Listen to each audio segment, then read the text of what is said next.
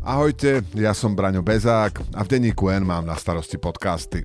Prvé newsfiltre som nahrával pred 5 rokmi pod paplónom doma a prvé štúdio to bol jeden mikrofón uprostred štyroch zoskrutkovaných OSB dosiek polepených molitanom v prázdnej suterénnej kancelárii. Na tie prekvapené pohľady hostí, či to s tým nahrávaním tu v tejto miestnosti myslím vážne, nikdy nezabudnem. Medzičasom máme profesionálne štúdio, podcasty spolu so mnou robí ďalších takmer 20 kolegyň a kolegov. To všetko sa podarilo len vďaka peniazom od našich predplatiteľov. Ak chcete, aby sme robili podcasty a robili ich viac a lepšie, pridajte sa k ním. Predplatte si denník N na predplatné.denníkn.sk lomka podcast. Ja aj moje kolegyne a kolegovia vopred ďakujeme.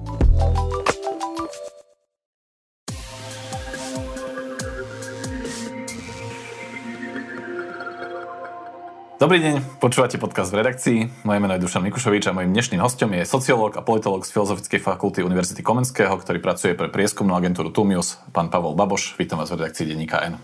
Dobrý deň. Hovoriť budeme o skupinových rozhovoroch s respondentmi, podľa ktorých by vojnu na Ukrajine asi alebo určite malo vyhrať Rusko, ktoré vaša agentúra eh, spracovala pre denník N ešte v decembri a my sme ich zverejnili koncom minulého týždňa. Najprv si ale povedzme, že čo je to vlastne skupinový rozhovor, ako prebieha, čo sa z neho vieme dozvedieť a čo sa nevieme dozvedieť. Uh-huh. Skupinový rozhovor je metóda výskumná, ktorá umožňuje nám výskumníkom zistiť, ako ľudia premýšľajú, aké dôvody majú alebo aké zdôvodnenia používajú, aké argumenty používajú, aby zdôvodnili to, čo si myslia. Volá sa to skupinová diskusia, pretože prebieha v skupine, zvyčajne 6 až 8 ľudí. Samozrejme, ak sú na to špecifické dôvody, môže to byť aj menej alebo viac, ale tých 6 až 8 je taký štandard. A to, čo sa e, dozvedieť nevieme, e, je nejaký reprezentatívny údaj, ktorý by hovoril e, čísla za celú spoločnosť. To znamená, že ak máme v skupine 8 ľudí a 4 si myslia niečo dobré, štyria niečo zlé, tak z toho sa nedá vôbec vyvodiť, že v celej spoločnosti by 50% Slovákov si myslelo niečo dobré, niečo zlé. Ale je to skôr o tých argumentoch a o tom spôsobe premyšľania, tvorbe nejakých zdôvodnení. Čiže ide sa do hĺbky a ide sa po kvalite.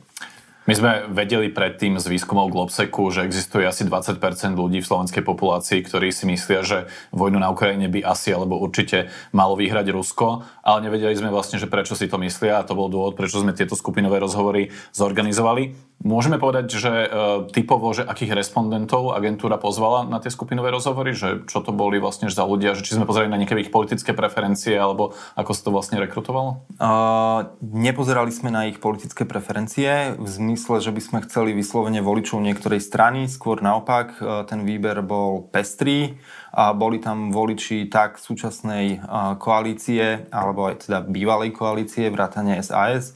Boli tam aj voliči súčasnej opozície, a to tak hlasu Smeru, ako aj republiky, respektíve ľudia, ktorí by volili republiku, keďže tá ešte neprešla voľbami. A to hlavné kritérium a, jediné také tvrdé kritérium bolo či si myslia, že by Rusko malo vyhrať vojnu na Ukrajine a ako silne sú o tom presvedčení. Aj preto sme ich vlastne volali tzv. mekí zástancovia alebo tvrdí zástancovia víťazstva Ruska. Uh-huh. Ja teda ešte poviem, a možno som to nepovedal, že vy ste moderovali obidve tie skupiny, čiže ste tam vlastne, že fyzicky boli, jednak ešte vlastne z práce na fakulte máte pomerne asi veľké skúsenosti s týmto typom prieskumov, čiže vlastne viete to možno porovnávať alebo aj zasadiť do kontextu. Ten začiatok e, toho skupinového rozhovoru bol o tom, že aké vlastne problémy v spoločnosti vnímajú. Dá sa zo všeobecniť, že čo boli také najčastejšie odpovede, že kam smerovali ako keby ich úvahy, že čo ich trápi a čo vnímajú ako najväčší problém dnešnej spoločnosti? Zo všeobecniť úplne sa to nedá práve preto, ako sme sa na začiatku rozprávali, že toto nie je metóda, ktorou by sme vedeli niečo hovoriť o celej spoločnosti v tom štatistickom význame. A to znamená, že na základe tých rozhovorov my nevieme povedať, že najväčší problém dnes Slováci vidia v energetike alebo vo vysokých cenách, ale vieme si vymenovať zhruba, čo ich trápilo, no a boli to práve tieto problémy, vysoké ceny, či už všeobecne, ale aj špecificky potravín a energií, a potom e, nejaká nekompetentnosť alebo chaos e, vo vládnutí, e, čo pripisovali najmä Igorovi Matovičovi, ale tiež aj tým sporom s Richardom Sulíkom. Tu opäť len pripomeniem, že to bolo v decembri, kedy vlastne vrcholil ten ich spor a snaha o vyslovenie nedôvery vláde.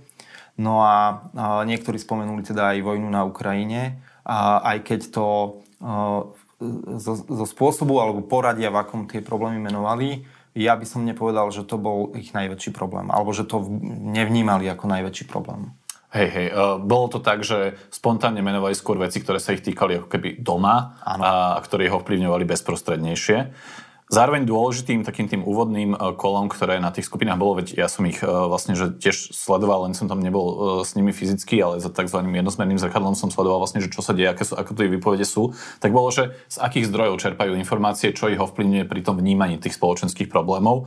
Tam bolo viac menej jasné v oboch tých skupinách, že či už v tých mekších zástancoch teda víťazstva Ruska, alebo teda oni neboli úplne zástancovia, oni, oni si mysleli, že by to tak bolo lepšie, keby vyhralo Rusko a tých tvrdších, tak bolo jasné, že v oboch tých skupinách platilo, že neveria klasickým, štandardným, mainstreamovým médiám, ako, ako to oni hovorili. Sledujú ich ale? Uh, ja si myslím, že áno. Uh, samozrejme, to, čo je najjednoduchšie sledovať, sú televízne správy, um, keďže štandardne ľudia majú doma televízor a stačí si to zapnúť. Myslím si, že, že tento typ respondentov, aj keď teraz skôr e, vychádzam z nejakých skúseností aj iných údajov, lebo tam sme sa na to priamo nepýtali, ale tento typ respondentov e, skôr nie je taký, že by si zaplatil e, to predplatné, povedzme, NK alebo iných denníkov. Aj keď mnohí spomenuli denní gen, ale rovnako aj denník sme, že ho čítajú, skôr si myslím, že len idú na tú stránku a prečítajú si to, pokiaľ ich tá platobná brána pustí ale teda spomínali ich. Respektíve možno sledujú tie krát, krátšie správy v, min, v minúte, ktoré sú vlastne áno. otvorené pre všetkých, čiže uh, to tak bolo. Ale áno, aj, a ja si to pamätám, aj keď televízne správy tam dominovali oveľa viacej ako, ako zdroj informácií. Určite, ale to vieme z mnohých prieskumov, že to je dominantný zdroj informácií pre Slovákov. Aké zdroje, o akých zdrojoch hovorili, že, že im dôverujú a že im veria? A prečo? A všeobecne hovorili internet a my sme aj mali snahu uh, ísť do hĺbky, pýtať sa, čo to ten internet vlastne znamená. Uh, pýtal som sa aj v jednej skupine, že ako to teda vyzerá, keď si tá respondentka zapne počítač, čo vlastne uh, zadá alebo čo si vyhľadá mnoho tých ľudí, a to sa tiež stáva bežne na, aj v iných e, výskumoch a pri iných e, skupinových diskusiách, nevedia pomenovať presný zdroj. E, častokrát je to preto, že naozaj zabudli alebo im to vypadlo. Niekedy mám pocit, že sa možno aj hanbia. Opäť z iných diskusí, z iných skupín sa častokrát stávalo, že aj tvrdí konšpirátori začali s tým, že oni vlastne čítajú trend alebo sledujú CNN a niekedy v polovičke diskusie z nich eh, nechtiac vypadne, že vlastne čítajú nejaký dezinformačný portál. Čiže aj to za tým môže byť, ale primárne teda áno, bola tam nedôvera voči mainstreamovým médiám a eh, čítanie správ, ktoré sú online, častokrát súvisia s eh, nejakým rodinným príslušníkom alebo kamarátom v zmysle, že im to odporúči alebo alebo to má na nejakej sociálnej sieti, najčastejšie teda Facebook na Slovensku. A, e, a zároveň tam bola aj z pohľadu tých respondentov e, taký prvok ako keby náhody. E, viacerí povedali, že to, čo mi vyhodí Facebook alebo to, čo mi vyhodí Google. To znamená, že môžeme im veriť do nejakej miery, že to nie je programové, že by mali jeden konkrétny obľúbený portál a čítali len ten. Čo im prekáža na tých štandardných klasických médiách? Čo vlastne menovali, že, že, že sú tie výhrady voči médiám ako denní gen, ale aj vlastne voči tým televíziám? Mhm. Klasické výhrady, ktoré sa opakujú uh, 10 rokov, odkedy povedzme mám takéto skúsenosti a to je to, že sú platené zo zahraničia nejakými západnými mocnosťami alebo priamo nejakými miliardármi, ktorí majú snahu ovplyvňovať politiku a dianie práve cez tieto médiá A to je jeden hlavný dôvod. Druhý hlavný dôvod, ktorý sa tiež používa často je, že vlastne klamú a zatajujú a nepovedia celú pravdu. Neprinášajú tú druhú stranu. Áno, áno. To, no, to tam padalo. Napríklad tí majiteľi, myslím, že Rothschildovci tam, tam v jednej tej, tej, tej, tej skupine padli. Ale zároveň tam bol ako keby ten univerzálny názor, čo ja si pamätám, že každé médium má nejakého majiteľa, každé médium je niekým sponzorované. To znamená, že každé médium musí mať nejaký záujem, ktorý vychádza zo záujmu toho majiteľa. Áno, to, to tiež padlo, ale to bolo viac stiahnuté na tie tradičné, tie mainstreamové médiá. Tak, tak, tak. tak. Uh, no, poďme vlastne že k tej, uh, k tej vojne na Ukrajine. Je to tak, že my sme mali vlastne rozdelené tie skupiny na dve, na tých ako keby mekších a, a, a tvrdších, uh, ale aj v tých skupinách bolo vidno, že tá, tá ako keby um, tá, tá vzorka tých ľudí, ktorí sú presvedčení, že by bolo lepšie, keby vojnu vyhralo Rusko, nie je vôbec jednoliata. Viem povedať, že vlastne, že, že aké, nechcem kategorizovať na základe 16 ľudí, ktorí sme mali v tých skupinách, ale mm, môžeme to možno že trošičku zovšeobecniť, že, že aby, sme, aby naši posluchači pochopili, že to neboli len ľudia, ktorí, boli, ktorí čítali dezinformačné weby a ktorí by ako keby prezentovali nejaké konšpiračné narratívy. Určite nie. Bol, bola to veľmi pestrá vzorka ľudí a Netreba si to predstavovať, že sa dá zhmotniť alebo vybrať jeden človek, ktorého by sme popísali a na základe toho popisu teraz je, by bolo jasné ho identifikovať na ulici alebo vo výťahu. Naozaj to boli, uh, už, len, už len tým, že to boli aj voliči rôznych strán, tak napríklad sa vôbec ani nedá povedať, že to, to sú len voliči republiky alebo len voliči... Tam boli aj voliči SAS alebo za... Áno, áno, áno, presne tak. Uh, čiže naozaj veľmi pestrí ľudia a veľmi aj slušne diskutujúci, aj so schopnosťou formulovať argumenty a názory. Čiže ja by som v tomto vôbec nejakým spôsobom ich neškatulkoval ani, ani netypizoval do, do jedného formátu alebo jedného profilu. Mm-hmm. No, uh keď, sme, ke, keď vlastne prechádzala debata v tých skupinách o tom, že mm, o dôvodoch, príčinách vojny na Ukrajine, o tom, ako by možno, že tá vojna mala dopadnúť a prečo si myslia, že by, že by mala dopadnúť víťazstvom Ruska, tak tam vlastne padla otázka, že či vedia oni pomenovať, že čo sa to vlastne deje na tej Ukrajine, že čo je to vlastne za konflikt, že či, či je to vojna. Uh, mnohí mali tendenciu vidieť niekoho v pozadí, ale nie len. Čiže aký bol prevažujúci vlastne že pohľad na to, že čo vlastne uh, sa na tej Ukrajine deje? Prevažujúci pohľad je ten, že, že samotná Ukrajina alebo Ukrajinci sú v tom do veľkej miery nevinne, pretože je tam nejaký súboj mocností a je to súčasť nejakého aj dlhodobejšieho konfliktu medzi eh, USA primárne na jednej strane a Ruskom na druhej strane, pričom v týchto skupinách je eh, viac favorizované to Rusko, pretože eh, pretože je to blízko jeho hraníc, je to stále nejaká sféra záujmu a tá Amerika alebo USA a NATO sa neustále približujú, povedzme od 89. rozširuje sa NATO, dostáva sa k hraniciam Ruska a, a tým vlastne provokuje Rusko a vyvoláva nejakú... A to rozširovanie a približovanie sa NATO k ruským hraniciam má v ich očiach vyvolávať obavu Ruska, že bude ohrozené samotné Rusko. Mm-hmm. Ale zároveň asi tam boli v možno, že menej časté aj názory, ktoré vlastne vinili aj samotnú Ukrajinu, napríklad vo vzťahu k represiám voči ruskojazyčnému obyvateľstvu na východne krajiny. To tam zaznelo tiež. Určite áno, ale to, toto uh, z môjho pohľadu nebol názor, ktorý by bol zdieľaný všetkými 16 uh, ľuďmi a nebol to ani názor, ktorý by dominoval. Samozrejme, tých dôvodov, ktoré ľudia uvádzali, prečo by malo vyhrať Rusko, alebo ako vôbec vidia ten konflikt, bolo viacero ale ten leitmotív, keď to tak nazvem, toho približovania sa NATO k hraniciam Ruska a, a tým pádom ohrozovanie ruských záujmov a samotnej možno nejakej integrity hraníc medzi Ruskom a členmi NATO, to bolo niečo, čo bolo zdieľané v obidvoch skupinách a medzi, dovolím si povedať, všetkými účastníkmi. Uh... Bola taká dohoda, alebo vlastne, že v scenári tej debaty bol pokus, že vy budete ako moderátor debaty skúšať aj nejakým spôsobom protiargumentovať. A napríklad vo vzťahu k tomuto uh, konfliktu mocností, ktorí tam naozaj, že, že menovali viac menej všetci, alebo aj tí, ktorí to nemenovali, tak, tak viac menej to, s tým súhlasili, tak tam bol vlastne, že pokus argumentovať napríklad, alebo pýtať sa ich proti otázkou, že boli by vzťahy medzi Ukrajinou a Ruskom lepšie, ak by sa Spojené štáty neexistovali, alebo ak by boli úplne mimo hry, alebo ak by sa venovali len svojim domácim záujmom.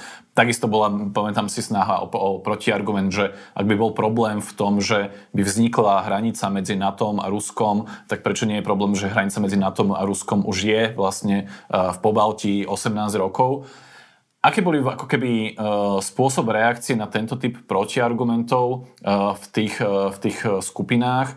Mm, bola snaha ako keby o tom, že diskutovať, e, vyvracať to, alebo skôr odbiehať z tej otázky, že dá sa to nejak pomenovať, že čo boli vlastne tie ako keby bežné reakcie mm-hmm. respondentov na tento typ protiargumentov? Uh, opäť, tých reakcií bolo viacero. Uh, zo začiatku bola snaha nejako reagovať a tie reakcie boli v štýle, že prinášali, alebo respondenti prinášali nejaké nové čiastkové informácie alebo nové čiastkové protiargumenty.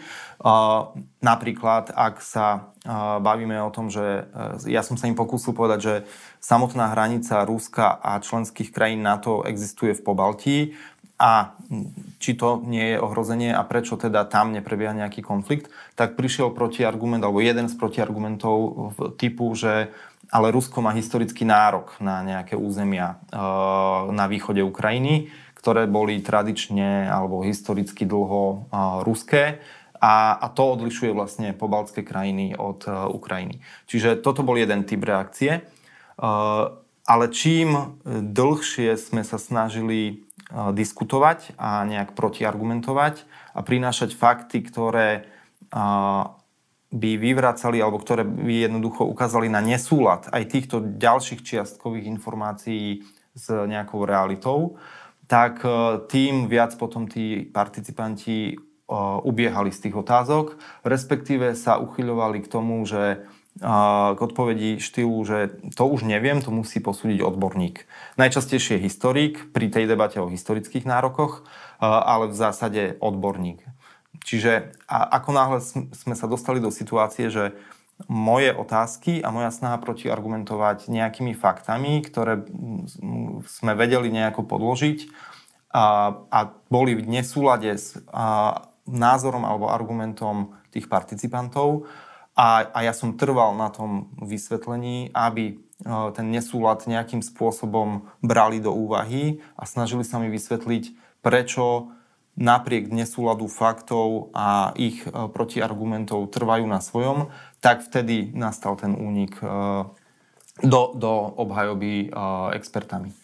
Respektíve častokrát to ešte, ako si ja to pamätám, končilo aj takým tým, že nevieme, ako to bolo, ako keby s pochybnením toho, že či my máme všetci dostatok faktov a pozna- poznaní. Pamätám si situáciu, kedy váš protiargument, alebo teda debata, treba povedať, že tá debata bola akože vždy veľmi kultivovaná a tichá, to, to si nepredstavíme, že sa tam akože niekto hádal v tých skupine, v skupinách. To bolo naozaj, že veľmi, veľmi ako keby vecne, aj keď samozrejme niektorý typ názorov nám nemusí prísť vecný, ale ako keby, že ten, tá atmosféra tých skupín bola veľmi pokojná.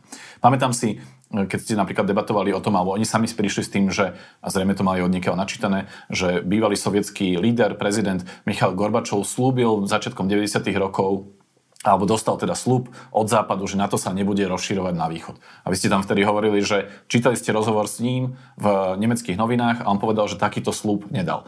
Ale tá reakcia ako keby tých ľudí bolo, že ani toto neprijali, že nestačilo, že vy ste to niekde čítali. Áno, ne, neviem, čo na to povedať. Hej, hej, hej. No. Uh, to, ja som sa snažil povedať, že uh, teda ten, uh, akoby to, o čom sa rozprávame teraz, to má dve roviny. Jedna je, čo naozaj Gorbačov povedal a čo mu bolo sľubené a to je v nejakých archívoch popísané a potom je to, ako sa to interpretuje a či, to tomu, a či tomu ľudia veria. Ja som si na schvál ešte po skupine uh, ten rozhovor znovu vyhľadal. Uh, je preložený do angličtiny a naozaj tam Gorbačov hovorí o tom, že, že čo mu uh, tí politici slúbili alebo neslúbili. A, a naozaj uh, je to... Uh, nebol, nebol tam jednoducho tvrdý sľub ani žiadna podpísaná zmluva, že sa na to nerozšíri. Uh, Druhá vec je, že samozrejme lídry ešte v nejakom 90. svetoví lídry, to znamená najmä zo strany USA, ale aj západnej Európy, sa snažili vmanipulovať Gorbačova do nejakých ústupkov a, a snažili sa ho presvedčiť o, o svojich záujmoch, ale to je normálna vec vo svetovej aj domácej politike, že jednoducho každý politik má nejaký záujem, ktorý presadzuje. A teraz naspäť k našim diskusiám a k našim participantom. Tak áno, dostávali sme sa často do situácií, keď jednoducho neverili ani mne, že to, čo hovorím, môže byť tak. No ja to spomínam preto, lebo ono je to dôležité, keď možno na konci tohto rozhovoru si povieme, že či vlastne akým spôsobom osloviť týchto, týchto ako keby túto, túto časť populácie, lebo tam bolo ako keby e, ten level, že nemáte tu ten diktafón, kde je to nahrané. Že jednoducho, že tá nedôvera je veľká aj voči písanému textu alebo vydanému rozhovoru, lebo aj ten rozhovor písal nejaký novinár, ktorý neboli my sme tam pri tom, ako to Gorbačov hovoril, že naozaj, že ako vysoká miera nedôvery, že voči aj napísaným faktom v tých skupinách bola. Uh, no. ja, ja si ale myslím, že to je do veľkej miery výhovorka. Že jednoducho, aj keby som ten rozhovor tam mal vytlačený a dal im ho, alebo keby som, ja neviem, či existuje nahrávka ešte z toho rozhovoru, a, ale aj keby som tam vytiahol to audio, tak uh, je veľká pravdepodobnosť, že tí ľudia by si našli inú výhovorku. Cieľom tej našej vlastne tých skupinových rozhovorov bolo pochopiť, že prečo vlastne ľudia chcú, aby Rusko vyhralo. Tých motivov tam bolo niekoľko, opísali sme ho vlastne v tom texte, ale asi by sme si to tu mohli pomenovať. To znamená, že ktoré motívy alebo vysvetlenia, prečo si želajú víťazstvo Ruska vlastne tam zazneli, ak a je zrejme, že tá skupina ani v tomto nie je, alebo tá časť populácie v tomto nie je jednoliata, že, že tých dôvodov je viacero, ale opäť prevažujúci. To, to, čo sme počuli, prečo si ľudia myslia, že by malo Rusko vyhrať vojnu. Uh-huh. A opäť, e, tých dôvodov je viacero a, je, je, a treba rozlišovať to, čo tí ľudia povedia v jednej vete výpovedi alebo v nejakom tvrdení a to, čo je nejaký ako keby ozajstný motív, ktorý povedzme ich spája nejaký spoločný menovateľ. A ja to skúsim tak zhrnúť a zovšeobecniť na tú skupinu, respektíve dve, pretože si myslím, že sa odlišovali od seba. V skupine mekých e, zástancov, teda tí, ktorí si myslia, že Rusko by asi malo zvíťaziť na Ukrajine, ale nie sú o tom pevne presvedčení, tak podľa mňa taký ten leitmotív alebo tá motivácia je najmä upokojiť situáciu a mať kľud doma. To znamená, že títo ľudia alebo táto časť spoločnosti vníma vojnu na Ukrajine ako zdroj nejakej nestability a na to naviazaných rastúcich cien potravín, energií, elektriny, plynu a zároveň aj situácie s prílevom utečencov, ktorá, ktorých tiež nevnímali iba pozitívne. A v ich očiach, ak by sa vojna na Ukrajine skončila, tak aj problémy, ktoré spôsobila, by sa, čia, by sa postupne odstránili. To znamená, ceny by boli naspäť primerané, utečencov by bolo menej. A najrychlejší spôsob, ako tú vojnu ukončiť, je víťazstvo Ruska. Pretože oni si nemyslia, že by uh, mohla rýchlo zvíťaziť Ukrajina. Uh, samozrejme, tí ľudia vám povedia, že aj to hovorili, že najlepšie bolo, keby sa dohodli keby uzavreli mier. To, tam, to je všetci, všetci to, chceli mier a dohodu všetci chceli okamžite zastavenie zabíjania. To tak. bolo, akože potom volali všetci. Tak. A, a ja si myslím, že toto treba jasne povedať, že nikto z tých ľudí tam nebol nejaký obhajca vojny. A opäť, aby sme nevytvárali nejaký mm, možno nepravdivý alebo klamlivý názor. Že, že by drukovali Putinovi v ostrelovaní civilných cieľov, to tam tak. naozaj nebol nikto a vyslovene aj voči tomu sa vymedzili. Tak a, a všetci e, 16 tvrdili, že najlepšie riešenie je mierová dohoda a že odsudzujú zabíjanie. To, a, aby aj pre poslucháčov alebo čitateľov bolo jasné, že uh, toto tam zaznelo v prvom rade. Ale samozrejme v tej diskusii potom sme išli ďalej a bolo jasné, že realita je taká, že Ukrajina a Rusko tú vojnu vedú a žiadne mierové rokovania neprebiehajú. Čiže ak už mierová dohoda nie je možná, pretože vidíme, že v realite jednoducho nikto o nej nerokuje, tak potom druhý najrychlejší spôsob, ako tú vojnu ukončiť v očiach časti spoločnosti je, aby Rusko vyhralo, pretože jednoducho neveria, že rýchlo vyhrať môže aj Ukrajina.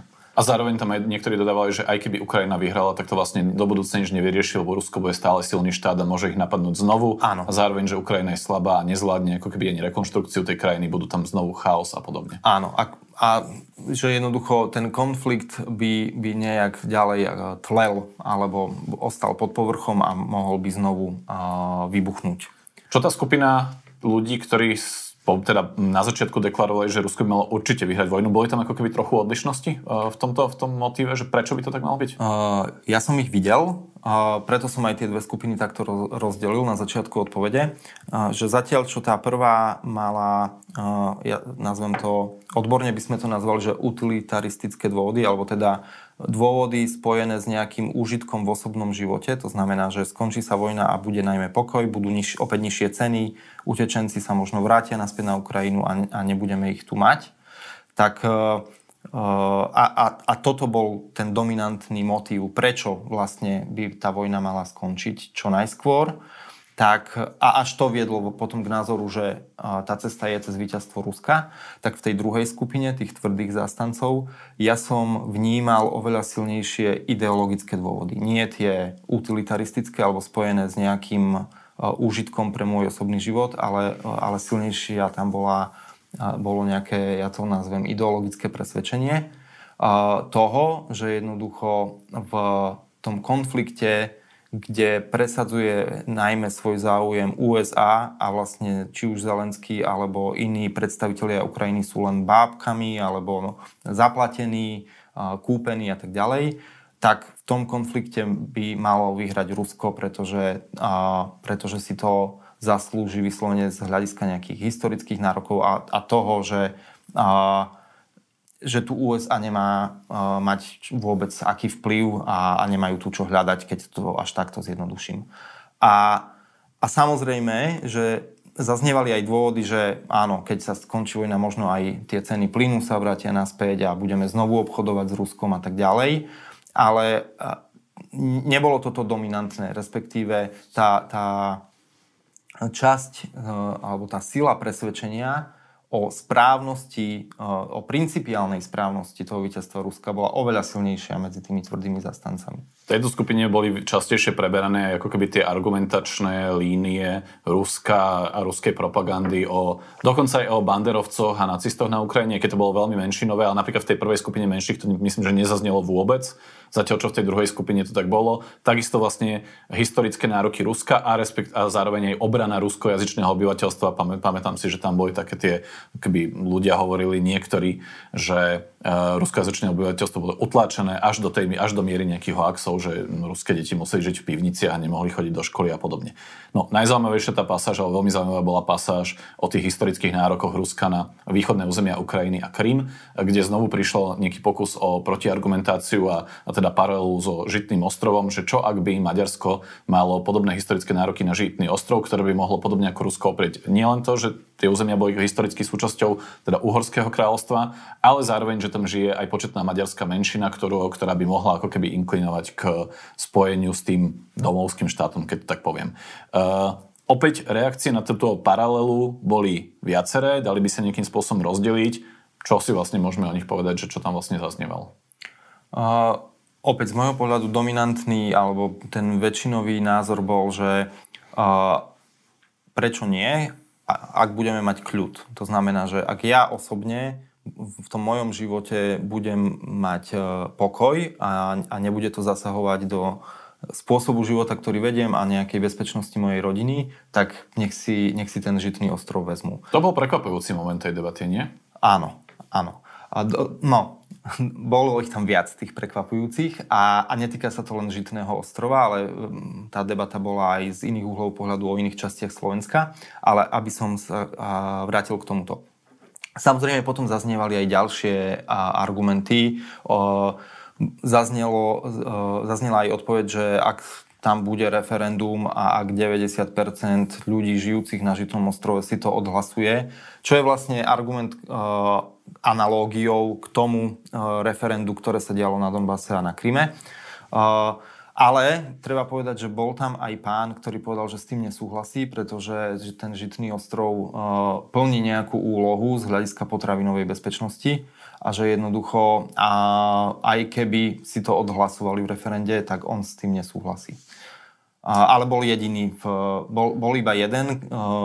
V mojom vnímaní sa nikto k nemu ani len ne, neverbálne nepridal, Pam, ale pamätám si, že tam boli ešte ako keby aj iné hlasy, ktoré hovorili, že tá paralela nesedí. Že nedá sa to porovnávať, lebo Ma- Maďari nemôžu mať historický nárok na žitný ostrov, Slo- Slovania boli skôr. Čiže ako keby, že tie pokusy boli že rôznorodé, ako aj spochybniť tú paralelu. Že nebolo to tak, že, áno, áno. Že, že, že, on jediný by sa nezmieril s odozdaním územia. Ale je pravda, že aj ja tým, že som tie debaty sledoval, tak ma prekvapilo, koľko ľudí bolo ochotných vlastne akceptovať to oddelenie južného, ju, ju, južných území od Slovenska v prípade, že by že by, k tomu, že by tak, takéto nároky Maďarsko znieslo.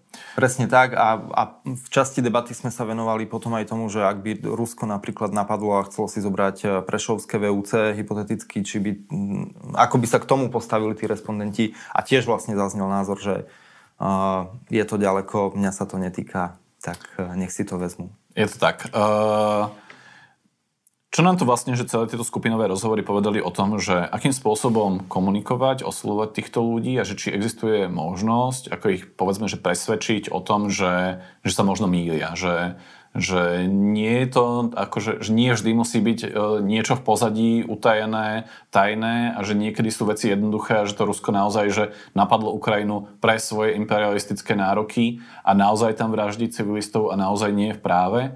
Uh, čo nám tie skupinové rozhovory toto povedali, že či vôbec takáto debata je možná a ako? Uh-huh. A najprv by som možno poupravil, tí ľudia uznávali, že Rusko vraždí civilistov, to, to nepopierali, tam ide skôr o dôvody, pre ktoré to akceptujú, alebo, alebo naopak to poviem, že aj, to, aj fakt, že Rusko vraždí civilistov, uh, im neprekáža, alebo im nie je dostatočným dôvodom na to, aby mu v úvodzovkách nefandili v tom víťazstve. A, a teraz k vašej otázke, že či sa dá a ako sa dá rozprávať e, a presviečať takýchto ľudí, no jedným slovom ťažko, ale opäť oddeloval by som aj tie dve skupiny a naozaj základom e, je pochopenie, že prečo e, vlastne sú presvedčení o mnohých veciach a z čoho to vychádza. A odlišne sa dá rozprávať s človekom, ktorý si žela víťazstvo Ruska len z tých osobných dôvodov, tých úžitkových, ak to tak nazvem, aby bol pokoj, aby bol lacný plyn. A inak sa rozpráva s niekým, kto intenzívne sleduje dezinformačné weby a vlastne je presvedčený o tom, čo píšu a o, o tých ideologických e, nárokoch. S tými prvými sa dá rozprávať povedzme o možnostiach, ako dosiahnuť tieto ciele ktoré by v ich očiach koniec vojny priniesol, možno aj inými spôsobmi. To znamená, že ak tá vojna je najmä problém kvôli cenám plynu a cenám potravín, tak máme aj iné nástroje, ako pomôcť ľuďom s vysokými cenami plynu a vysokými cenami potravín a, a baviť sa potom o, princíp, o nejakých princípoch, prečo uh, prečo to skoré víťazstvo Ruska nie je až tak dobré. Prípadne ako tej Ukrajine pomôcť povedzme aj rekonštruovať po vojne krajinu a nejakú obranu, aby tá obava z opätovného konfliktu o 10 rokov uh, nebola reálna. Uh-huh. Keď sa ale dostanem k tej druhej skupine tých tvrdých uh, zástancov víťazstva Ruska, tam si myslím, že uh, primárne a nie je úloha mm, ich presviečať retoricky. A ja si dokonca myslím, že sa to nedá. Tam je to skôr o nejakej práci, či už v školstve, ktoré by malo zahrňať aj nejakú mediálnu výchovu a potom regulácii. Jednoducho Nemu, tak ako máme silne regulované povedzme audiovizuálne médiá, ktoré jednoducho nesmú klamať, lebo im hrozia vysoké pokuty, tak e, by mali podobné alebo rovnaké pravidlá platiť aj pre e, médiá v online svete. Rozumiem. Chápem tento argument, lebo veď my sme tam ako keby v rôznych, od rôznych ľudí sa dopočuli o tom, že prezident Zelenský nežije na Ukrajine, ale vysielajú ho z televíznych štúdí v Polsku. Dokonca, že je hologram. Počuli sme, hm, to už som to spomenul, ukrajinská vláda nutila ruskojazyčné deti žiť v pivniciach. Na Patronke sa stavia centrála CIA, čo jedna z respondentiek tam vlastne, že spojila projekt ESETu zo CIA a vlastne nadobudlo to m, hm, tieto rozmery a od to tí ľudia majú. Na druhú stranu ten protiargument bolo, že oni už teraz hovoria o cenzúre, už teraz hovoria, že uh, či, niečo som niekde čítal a potom, potom mi to hneď zablokovali a utvrdzuje to v nich ten, tú predstavu, že mainstream ako keby ide potom. Pamätám si, tam bol taký kuriózny moment, keď sa započudovali, že ako to, že sa ešte na televízii aj vysiela seriál Hranica, ktorá nezobrazuje ako keby tú situáciu na východnej slovensko-ukrajinskej hranici len rúžovo, ale že tam pomenováva problémy s pašerákmi a podobne. Čiže neutvrdilo by ich uh, akože pokus regulovať online svet ešte v tom, že vlastne tu existuje cenzúra mainstreamu, proti ktorej by ešte ostrejšie bojovali? Časť z nich určite áno, ale to neznamená, že teraz máme mať časť mediálneho priestoru absolútne neregulovanú a časť mediálneho priestoru veľmi tvrdo regulovanú. Jednoducho to fungovanie mediálneho sveta by malo byť aj v tomto spravodlivé. Že z môjho pohľadu to nie je otázka toho, že či to 10% spoločnosti neutvrdí v tom, že tu je cenzúra. Je to skôr o nejakej primárnej spravodlivosti v tom, ako, ako fungujeme a regulujeme veci vo verejnom priestore. Vraví politolog a sociológ, sociológ Pavel Baboš. Ďakujem, že ste boli v redakcii. Ďakujem za pozvanie. Moje meno je Duša Mikušovič. Teším sa do počutia na budúce.